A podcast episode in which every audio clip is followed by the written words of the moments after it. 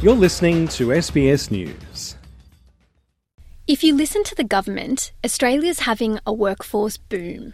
Here's Treasurer Jim Chalmers. Inflation is moderating, wages are growing. We've had two consecutive quarters of real wage growth. We've got unemployment with a three in front of it. 620,000 jobs have been created on our watch.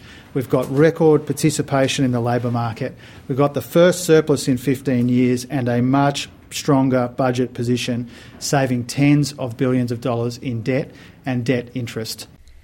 Treasury figures show unemployment is at a 50 year low of 3.6%, while long term unemployment is at its lowest since 2008. That figure measures people who've been out of work for a year or more. But the latest jobs availability snapshot released by Anglicare paints a more complicated picture. Anglicare CEO Kasy Chambers says it's the same people who continue to be locked out of the workforce.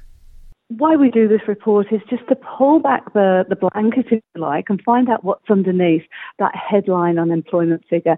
And what we can see is that no matter how strong the economy is and how low the headline unemployment figure is, there is a group of Australians who are being left behind in this conversation, who have extra barriers for them getting into the workforce, and for whom the community is not um, finding those jobs and is not paying a, you know a very strong level of income support. This year's report shows there are almost 560,000 Australians who have been looking for work for more than four years.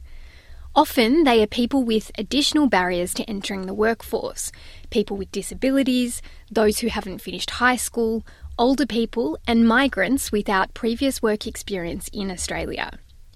For every entry level job, there are 26 people out of work. Ms. Chambers says not enough is being done to create jobs for those 25 people who miss out each time an entry level job is filled. And she argues the true scale of unemployment and underemployment is concealed by how they are measured. If you have worked for two hours in the previous six months, you are not counted as unemployed. Um, so it is a very, very low count. So that's what gets us such a low level. For example, if, if you if somebody works in their uncle's shop for a couple of hours doing a stock take for Christmas, that means that they're not counted as unemployed for the next, you know, few months. And that, that really is not employed. That's not going to pay the rent. So these figures are a little bit, you know, that it, it's worth digging behind them because the unemployment rate is really much higher than ever it looks. Long term unemployment often entrenches poverty because, Ms. Chambers says, the Centrelink benefit is intended as a temporary measure. The current level of job seeker is so low. It is $346 a week for a single person.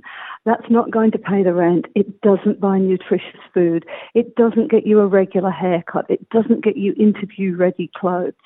Um, it actually becomes a barrier to getting, to getting employment. The longer you are out of the workforce, the less likely you are to get work. And the implications are not only financial that goes to how people are included in their communities. If you haven't got the money to pop down to the shops and have a coffee with people on a Friday morning catch up, or you know, if you haven't got the money to buy your children a Christmas present, um, th- these are these are big issues about how you can contribute to and participate in in society. People we work with who find it difficult to find work they want work, they want to participate, and they want to contribute. And it's our role as a society to make sure that can happen. Catherine Scarth is the CEO of AMES Australia, an organisation focused on helping newcomers to Australia settle, learn English, and find work. Migrants often face specific challenges related to language and to having previous skills and experience recognised in Australia. Um, many uh, newcomers have extensive work experience, but not in Australia. So it's it's it's kind of a particular barrier, I suppose.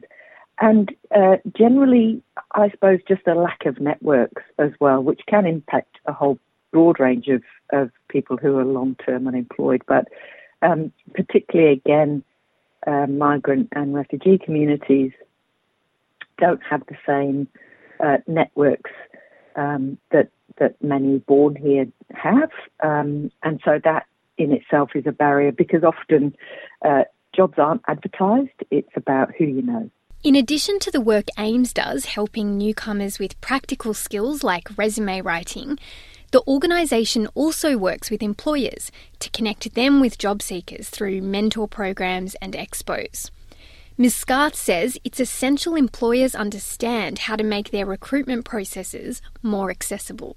Often employers have, you know, an online only entry into into into the job market and obviously someone with lower levels of English or just not um, used to those ways of, of finding work struggle. And so they kind of uh, count people out before they even get a chance to demonstrate their skills or experience or, or, or whatever. So working with employers to say, um, you know, particularly in a tight labour market, you need to be thinking about other other ways. Um, you know, where you advertise, how you connect to communities and, and bring people in. While community programs like AMES can assist job seekers to find work, Anglicare CEO Kasy Chambers says the government needs to raise income support to help people while they're unemployed. We can do that. It would cost um, you know, much less, much less over 10 years than it would cost us to put the stage three tax cuts in place. And that will also raise 840,000 Australian children out of poverty who live in households that have a parent who's living on income support. Ruth McHugh Dillon, SBS News.